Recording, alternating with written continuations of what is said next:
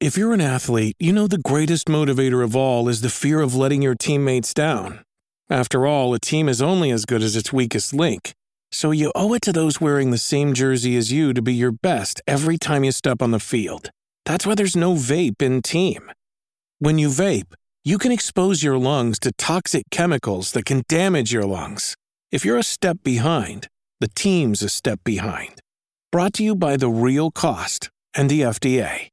Welcome to another episode of Level Up, the esports and gaming show with me, Nathan Bliss, esports and gaming writer at Reach PLC.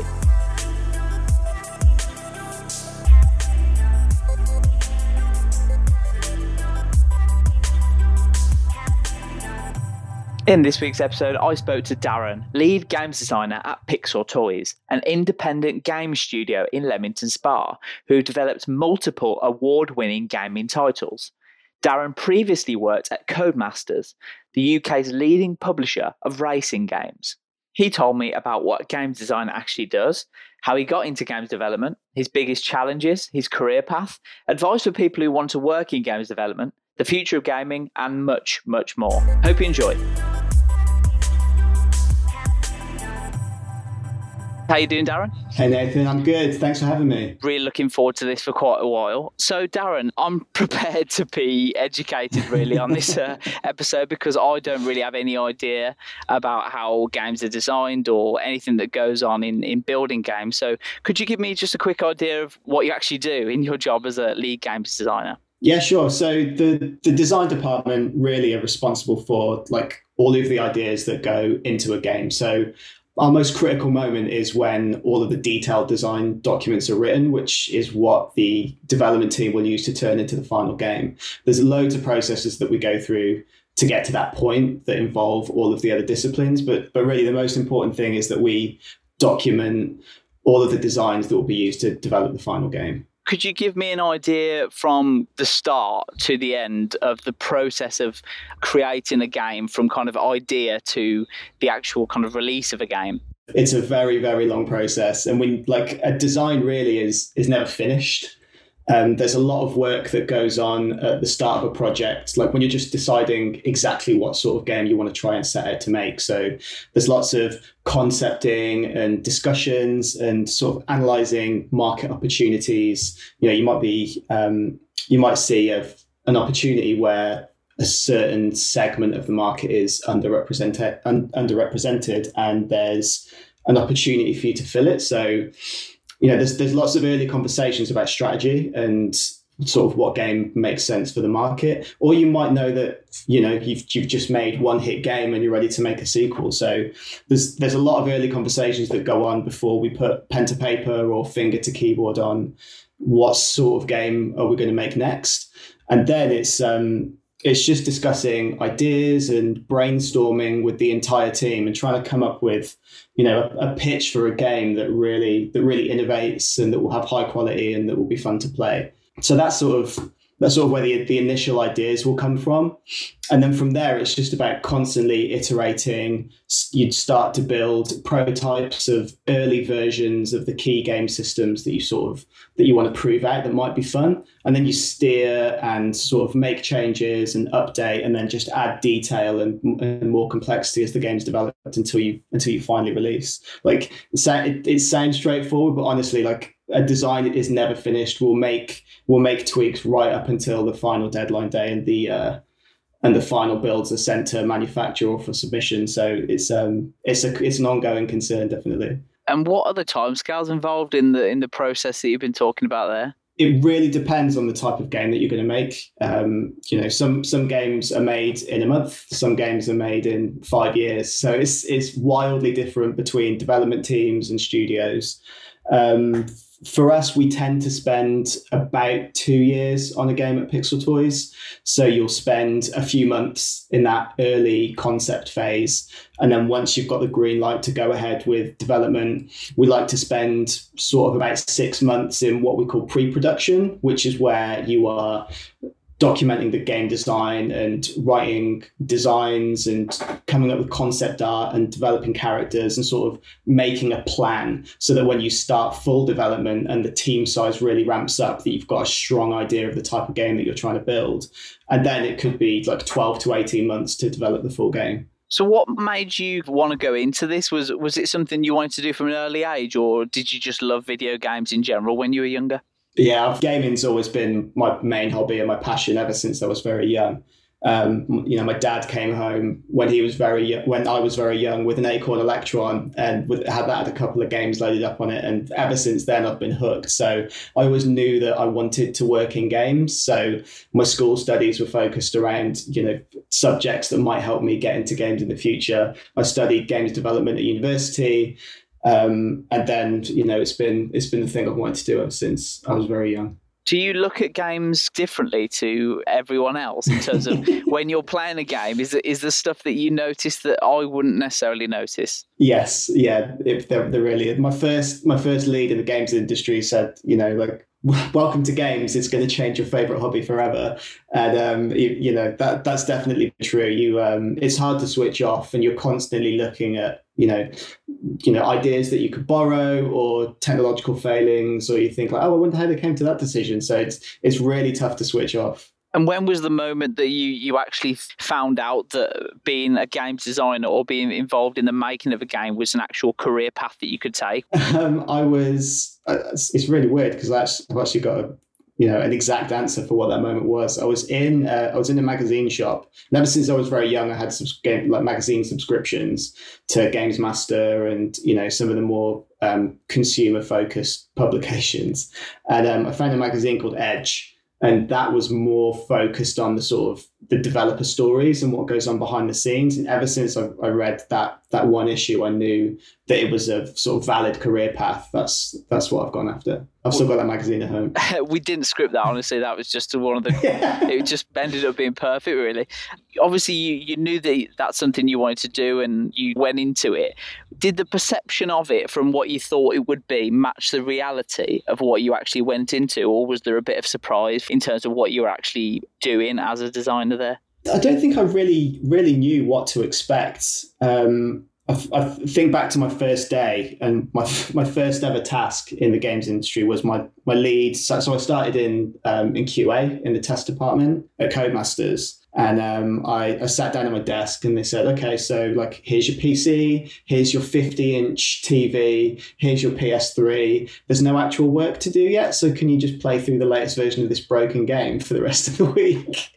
So I definitely didn't expect that to be my first job. But it was, you know, it was interesting sitting down with a game in development and just seeing how broken it was and how much work there was to do, and the sort of things that had been progressed and the sort of things that hadn't been progressed. Like, some of the artwork was ready, some of it wasn't. Some of the mechanics worked, some of the weapons worked, some of them were horribly broken. So it was really interesting, having played so many games in my life up to that point, just what a broken game looked like. So your job was just to literally play a game that they knew wasn't finished, but you had to find errors within it. Exactly. I mean, that's QA in a nutshell. That is your job. You test a very broken version of the game while it's in development and report issues with it. But on that week, the week I started, it just so happened that the development team weren't ready to fix any bugs yet. So my job was just familiarise yourself with the game. And then after that, you moved into the Grid series of games, didn't you? So you went into being more involved in the track design? Yeah, that's right. That was my first exposure to like the actual development team. So when you're in QA, you're siloed off from the development team,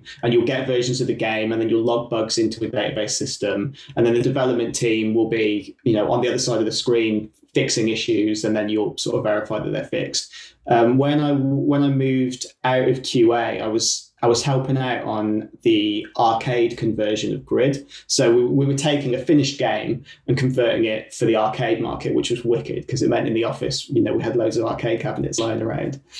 So that was really, because it was such a small team, I was just picking up any development jobs that I could help out with. I was still responsible for managing the QA team at that point, but I also helped design some of the tracks and make them a little bit more accessible for the arcade audience. I was helping out with some production work and planning and making sure that developers had tasks to work on. So that was a really good way to get into development, because I saw how the game was put together rather than just what a broken game looks like. And I got to do lots of different interesting tasks for lots of different disciplines and really sort of work out where I wanted my career to go.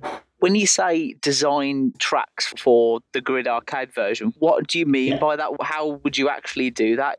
So because Grid was a console game, it was a lot more difficult than a traditional arcade game. So we wanted to port a game from 360 and PS3 to an arcade cabinet. And once you start making arcade games, you realize that you need to make a much more casual experience. It needs to be a lot more accessible. This isn't, the type of player isn't somebody that is spending £50 on a game and they're prepared to sit down, learn the car handling, learn the tracks. You know, this is somebody that might be on Brighton Pier and they walk past a shiny arcade machine and drop a quid in and they just want to put their foot down and have a good time. So we needed to smooth out a lot of the chicanes and make the corners less severe, where we could make the tracks a bit wider. So my job was literally that, play test all of the tracks myself, and then also get other people from around the business that ideally weren't gamers. So we had some staff from HR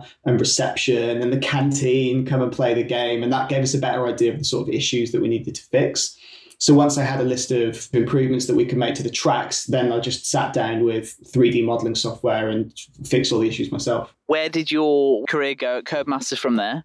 From there, like working on that project, our project planner happened to be the project planner on Dirt 3. So he was just helping out a couple of days a week. So it was a smaller project within Codemasters, and his main job was for the Dirt team. And we built a really good rapport together. We worked well together, and he thought that I could, he could play a role in making the next Dirt game. So from there, I became the development QA lead on Dirt 3, which meant sort of feeding back on the game very early in development, like way earlier than you'd usually expect to test a game. And give my feedback and plan all of the QA efforts for when the game goes into the test department. Ended up working on Dirt 3 up until ship. And from that point, from working with the design team on Dirt 3, I got a job in the design department to work on the next Dirt game from there. And was that when you moved on to the current gen of consoles, for PS4 and Xbox One, for example? No, Dirt 3 was 360 and PS3. So we shipped Dirt 3, and then we shipped Dirt Showdown, which was it was a bit of a spin-off game. It was similar to Good Arcade. It was a lot more casual, but still for a console audience. And from there, I started work on the next Dirt game, which would eventually come out for PS4 and Xbox One. But that title was in development for quite a long time, because we made some significant changes to the direction of the franchise at that point. So how did it change from going from, like you said, an arcade version of a game to Dirt Rally, I think, on there? Dirt Rally, yeah. How different was that? Oh, yeah, it was wildly different. I mean, just as a game experience, it was wildly different to any arcade game that you might play, and even any Dirt game that came before it. While the Dirt games were rally games, they were designed to appeal to quite a broad audience. Whereas Dirt Rally, we wanted to make an authentic rally experience that mirrored the real life sport. So we went from having tracks that were 3 minutes to complete, that were quite wide and quite forgiving, to having 8-minute stages that were quite narrow and intense and required a massive, massive amount of skill to complete. So it was a big, big shift in direction for the Dirt franchise, but it was really well received by the community. How did your role change in that kind of game era, I suppose? Yeah, so my first role in the design department was on Dirt Showdown, and it's at Codemasters. It's the first job that you give to an entry level designer. You're responsible for all of the text in the game, so like you have to write all of the text for the menus and car descriptions and any labels on the UI and the HUD. And you're responsible for putting all of that into the database in English, getting it translated, making sure that all the screens are populated. So that was a big part of my job. You sort of automatically draw the short straw when you start in that role. But then I also helped out with some of the UI flow designs and then some of the multiplayer design as well, which I ended up being sort of really invested in and really passionate about. So from there, I took those responsibilities and, they were expanded. They gave me all of the multiplayer responsibilities on Dirt Rally, which was an amazing experience. It was great. Got to work with all of the network programmers who were really passionate about the game that we were trying to make, but also work with members of the community as well, who got a very, very early look at what we were trying to do. And they got to feedback and we got to design around their feedback, which was really rewarding.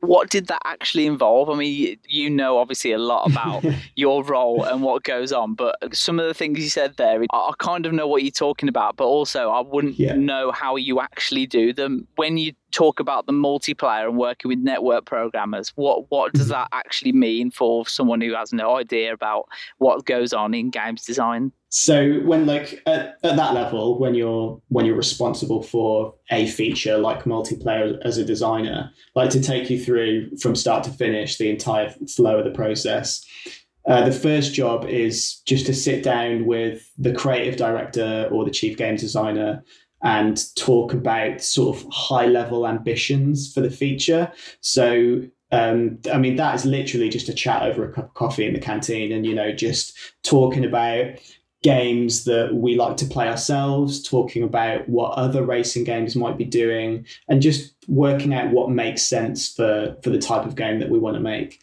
So from there, you write all of those ideas down and then maybe come up with some sketches about how the UI might look and how the game flows. So if you imagine the menus in a game that you might play, we draw all those screen flows out. So you do some sketches so that people know what they might expect in the final version, and it's all about just trying to describe the feature as well as you can without building it first. And then you take those ideas and you take them back to the creative director, and if he's bought in with the direction that you want to go in, then you'll take those designs and talk to other senior stakeholders about them, talk to the rest of the design team, start gathering feedback. But that's also when you start talking to network programmers. What you don't want to do is sort of spend weeks working on a design and then take it to the network team and then say, oh, you can't do that. That's not possible. So you need to get the network team bought into the idea early. But it's also good because they've got a lot of great ideas. Designers, while it is their ultimate responsibility to write up the ideas that go in to make the game, they're also responsible for curating the best ideas from the development team. I always think it's quite arrogant when designers think they know best and it's just their opinion that matters. It's important to include the rest of the team because ultimately everybody working on the game is super passionate about what they're doing, and they will have as many good ideas as you have. Once you've got the team bought in and you've got senior stakeholders bought in and the creative director, that's when you might start working on early prototypes. So programmers will start making early versions of your system to play. So we'd start having, multiplayer playtest sessions, seeing what works, seeing what doesn't work, and then refining it from there. And then it's just a constant iteration loop of playing the game, making tweaks to the design, communicating to the team and communicating your progress to senior stakeholders until you've finally got something that's ready to ship in the final game. But it's constant iteration.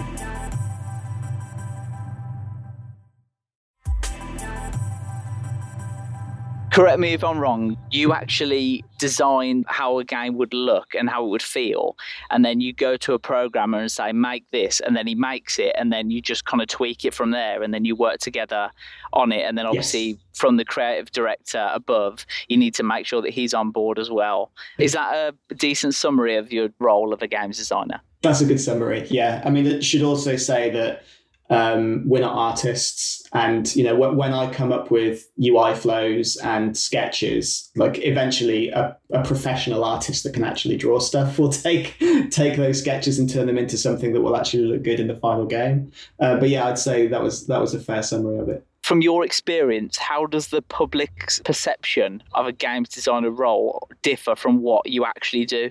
It depends who you talk to. My wife thinks that I just sit around playing video games all day, and I've had similar comments. You know, when I've met up with friends, and they've been like, "Are you a video game designer?" Yeah, I mean, do you get to play Grand Theft Auto all day? It's like, yeah, sure, why not? Somebody's prepared to pay me to play somebody else's game all day. It's difficult. I think, you know, I mean, as somebody that works, you know, in and around games yourself, you know, the fact that you've never had exposure to the process is telling. How does that change from being a senior game designer? What are the extra kind of responsibilities you have? Was that your next role in Codemasters then? It was, yeah. Basically, the more seniority you get, the bigger chunks of the game you end up responsible for designing. So by the time you're a senior, you'd be expected to like be the design owner for like the career mode, or for like the entirety of multiplayer, or like, you know, some really big chunky features. And then maybe you have some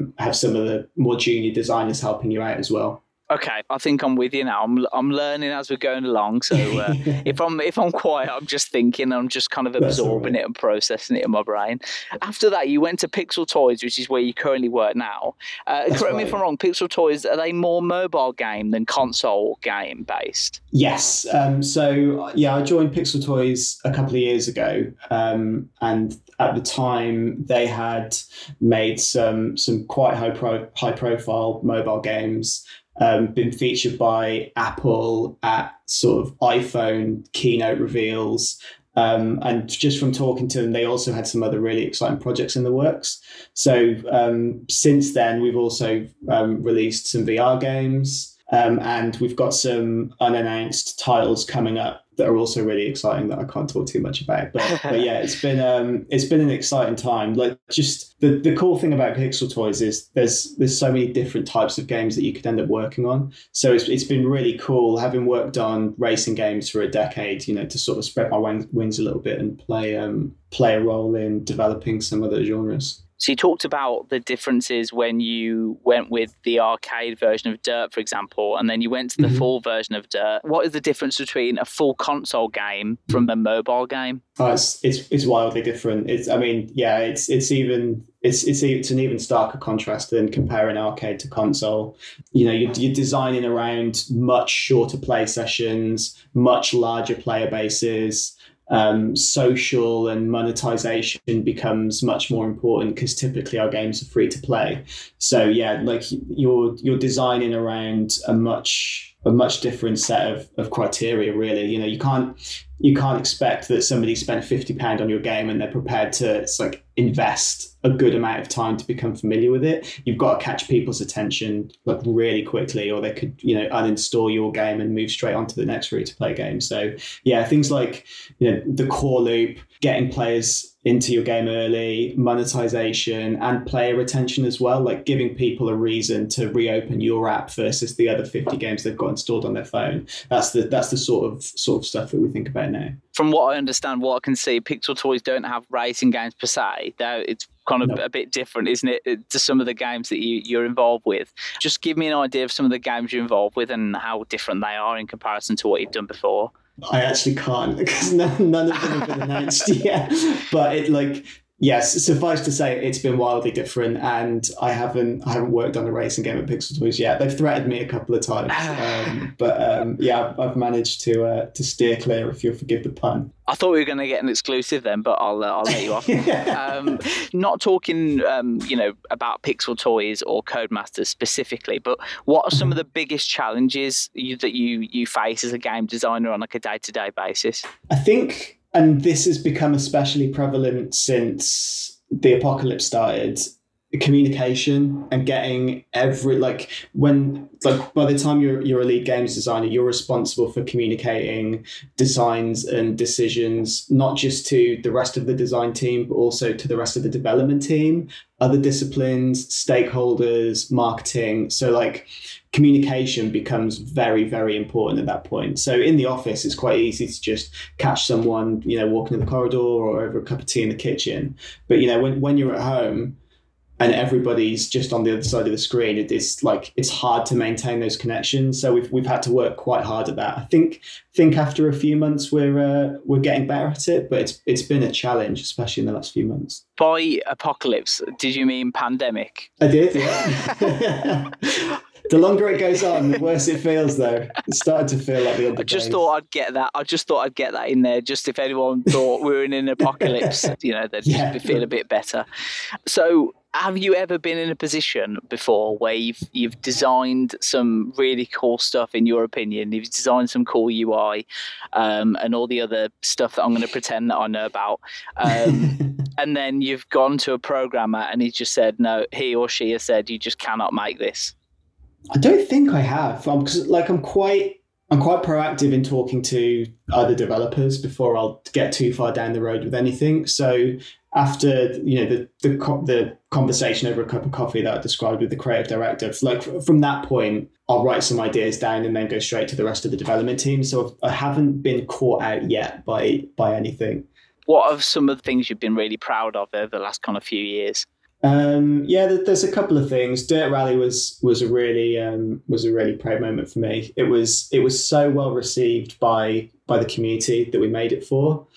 So that was really rewarding. And then since I've joined Pixel Toys, I've worked on projects that I've played a big part in concepting from nothing. So that's also been really rewarding. We're going to start on a new project soon, which I'm really looking forward to. It's going to be a really great game. How big a role does the community play in games design? Because we've had a lot of people from FIFA esports on this podcast to talk about the FIFA games. FIFA 20 wasn't well received by esports players or casual players, really. There's a lot of feeling in the community that the game could be better, and particularly from an esports point of view as well. How much did the creative directors or the higher up people where you work and yourself listen to the community and kind of say, actually, yeah, that's a good idea. Let's, listen to them and do stuff from there. Yeah. For us at the moment, to be honest, not that much, because we haven't really got a community. It's much more important on games like FIFA, where it's an established franchise, huge player base. And I know that EA go to great lengths to, support their community and make sure that their feedback's heard. So yeah, for us, not so much. We did it at Codemasters because Dirt was an established franchise and there were a lot of players with a lot of opinions about what they wanted the next game to be. So it can be a really, really satisfying process, talking to those players and finding out exactly what they want to get from the next game. For us at the moment, it's more about looking at the genre that we're working towards and getting the sentiment from other games communities, just trying to look for maybe features that aren't present in the types of games that we want to make that haven't been made yet. So yeah, definitely still look at community feedback, but it's not necessarily directly aimed at us at this point. So you've been involved in games design or in a games capacity for more than 10 years. So you must have seen so much change in that time in terms of what games are capable of. What do you predict for the next few years? Obviously, we're going to get the next gen consoles in the next few months. What do you predict for the future of gaming? What are some of the things that you think could develop over the next few years? It's really interesting. It's really exciting. Honestly, I'm not sure. I'm expecting games to get bigger. Frame rates are going to get better, graphics are going to get better. But I also think that online communities are going to get even bigger as well. You know, we're going to see games that are even more connected than they are today. And there'll also be innovations in other spaces as well. You know, like VR as a platform, we've got a lot of experience in at Pixel Toys. So the next wave of VR headsets are going to be very exciting. You know, we want to see manufacturers pushing the boundaries in terms of graphical prowess, and other supporting features for VR headsets. And then in mobile, like just seeing better support for like cross-platform play. So, you know, Apple Arcade as a platform is really exciting, like being able to play a game on your phone and then pick it up at home on your Apple TV and then also take it to your MacBook and get amazing graphics in the same game experience and carry across the same save file. Like, you know, I've been subscribed since day one, and it's a really exciting time for Apple, I think. And you talked about most of the mobile games you work on or worked on are going to be free. And then I suppose the in-app purchases that come with it and also the advertising is the thing that makes the company money. Obviously, over the last couple of years, we've seen Fortnite move to a similar model where it's a free game, but it's on a console. And then the in-app purchases and everything else is the thing that makes the money. Is that something that you think will be more popular in the future, that kind of model? Or do you think that's just a phase that will phase out? I don't know. I think there's space for it. I think there's definitely pros and cons to it. I like the battle pass system. I think it's a good way of getting players in the door. You know, it's similar to free to play on mobile. If there's literally no barrier to entry other than the initial download size for the game. And then the battle pass is a good way to get some money back from players and also to retain them, because it's something that you've got to complete, and it gives you goals for the current season of the game. I think we're going to see both. I don't think free to play console games will ever kill off a full paid experience, because I think there's still segments of the market that just want that single player premium experience. So I think it'll have its place, but I don't think it's going to take over. Talk to me more about Pixel Toys then, where you currently work, because I've just noticed that you've managed to work for two massive gaming companies within one town, I suppose, Leamington Spa, which is crazy. Yeah. Is Leamington Spa a bit of a hub in terms of gaming? It is, yeah. They call it Silicon Spa because there's so many games developers here. You know, DJ Hero, Guitar Hero were made in Leamington, Codemasters are based here, Pixel Toys. Microsoft have got a studio that made the Forza Horizon games. Sega have got a studio, and then there's loads of independents as well. It's great. Like since I moved to Leamington 15 years ago, like games companies just keep popping up. So it doesn't look like it's going to slow down anytime soon, which is great, you know, because I've got lots of friends in Leamington that work at various companies. So it's a great place to go out and socialize. And it's just a really nice development community to have in the town. So it's a nice place to live, definitely. And obviously, over the past couple of months, it's been hard for everyone, and particularly kind of businesses only now really kind of announcing redundancies and companies saying that they can't employ more staff. But one thing about Pixel Toys that has come to my attention is that they're actually doubling their workforce during lockdown, which is amazing. That must be a testament not only to how much Pixel Toys is growing, but also the gaming industry as a whole. Oh, yeah. I think the gaming industry is very lucky that we've got, you know, the opportunity to keep doing what we do from home. Like just, you know, working with technology in our day jobs means that we've got the equipment that we need to just move all our equipment home, and we've all got, you know, good internet connections in the office so that we can access all the files that we need. There's been challenges, but it's been, you know, I feel very lucky that we're able to continue doing what we're doing. And in terms of like, Pixel Toys growth, it's unfortunate in a way, because like we've doubled our office space in the centre of Leamington. We just opened the second floor to our building so that we could double in size and hire more developers. And then the pandemic hit. So now everyone works from home, but no one's making use of that cool office space. So the plans have been in the works for a while. We're now ready to execute on them. So yeah, we've hired, I think, maybe 20 developers since the pandemic hit. And we've still got a lot more job roles that we need to fill. So, it's an exciting time for Pixel Toys, definitely. And we've seen a rise in prominence of esports into more of the public eye, and more people kind of know about it. What are your favourite esports to watch? So I like watching FIFA because I'm a big FIFA player myself. Pro level, or are you just casual? Nah, or? Not pro level. I play Ultimate Team on and off. I tend to have a season on and a season off just because it's so time consuming.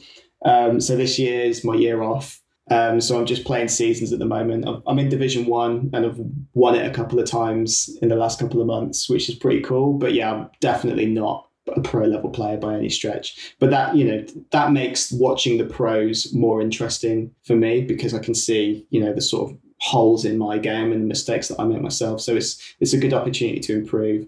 And I think that's why a lot of people watch esports, because you're watching people do the things that you can't do yourself, and that's what makes it interesting as an entertainment medium. A few people have said to me, like, why would you watch other people playing games? The obvious retort to that is, why do we watch other people play a sport? Exactly, yeah. If someone is good at something, you want to watch them do it, right? You want to watch their skill, you want to watch their talent. So it's exactly the same thing. And I think it's just kind of changing the perception of esports, where people think there's no skill involved and it's just kind of sitting on your couch playing once a day or whatever, and they don't realise the work that goes into it and stuff. So yeah. I'm glad that it's coming to the public eye a bit more, and we've got some kind of action that people have been able to watch as well. I was just interested, from a games designer point of view, just talk about next-gen consoles for a second. Are you Xbox or PlayStation? What are you kind of leaning toward? So I think I'm going to get PS5 first, but I'll probably ultimately get both. Is that because of, as a games designer, really you need to look at both, or is that just greediness? If my wife asks, it's for work, but it's definitely greed on my part. You know, as a designer, you just want to play everything, and that, you know, even if I wasn't a game designer, I'd probably still get both because there's so many cool games on both platforms. So yeah, you know, I'll end up getting both. I've got a Nintendo Switch. I've got games on my phone. I've got games on my computer. It never ends. What do you think about the specs of both? Because there's been a lot of talk, hasn't there, about kind of frame rates and what they're going to be capable of, and the fact that the Xbox has got so many teraflops of power or whatever, than the PlayStation. We've seen a lot as well, haven't we, about people going to PC in lockdown, and there's kind of a bit of disparity between the PC game community and the console game community. Are these next-gen consoles closer to a PC or not really? No, I don't think so. Like, console will always be playing catch up, you know, like PC tech just scales so well. So if you want to drop $5,000 on a computer, you can. Whereas, you know, console's always going to have that fixed spec, or at least, you know, mostly fixed spec until the pro versions of each come out. For me, the specs don't really bother me. You know, I tend to pay more attention to the game experience than the graphics. You know, it's nice to have good graphics and high frame rates and high quality art, but the most important thing to me is the gameplay experience. So yeah, I'm not really bothered about the specs for either. I'll end up getting both. Spoken like a true games designer, you're not worried about specs. You just want to know how it feels and how it looks. Exactly. Yeah, which is the main thing. So you do get it. Yeah, I'm just getting it. Get 40 minutes in, I'm just about getting it. Yeah, I'm just about getting it. So just to finish then, because it's been great talking to you, and I feel like I've learned a lot. Just to kind of finish off, so if anyone is kind of listening to this and thinking, hang on, I could do that, have you got any advice for people who want to become a games designer, what they need to do, what they need to have, etc.? Yeah, I mean, the good news is it's really easy. Just start designing stuff. You know, look at your favorite game and think about what you change and just start writing those ideas down. You don't even really need a computer to get started. You know, you could design a game on pen and paper. It's easy to get started, definitely. From there, if you're looking for like a formal game design role in the games industry, I definitely think about, you know, if you're at school, think about maths and physics, English language, stuff like that. Any of the like IT disciplines that you can read up on. And then once you sort of get into college age, or even younger, you could start doing this stuff. Just get a game engine, get Unity or get Game Maker, and just start making your own games. It's never been easier to start designing and making your own games at home. So if it's something that you're passionate about, it's something that's definitely achievable to get into. And do you need any programming languages or anything like that, or is that something that is just kind of preferable? It helps, but it's not essential. So I studied a bit of programming at uni, but I've never had to do it at work. So if you're going to make your own game, you'll need to do a little bit of everything. You know, you'll need to do a bit of art, you'll need to do a bit of design, you will need to do a little bit of programming. But it's not essential. And honestly, there's so many tools out there that make the programming part a lot easier. You know, you could get Unreal and start scripting in that, which is like it's all visual based, so it's a lot easier to follow. So programming is a good skill to have, but it's not essential. Darren, it's been great to talk to you. Really appreciate you coming on. Appreciate your time. Good luck with all of your upcoming unnamed projects that you've told us about, and best of luck for the future. Thanks, Nathan. Really good to talk to you.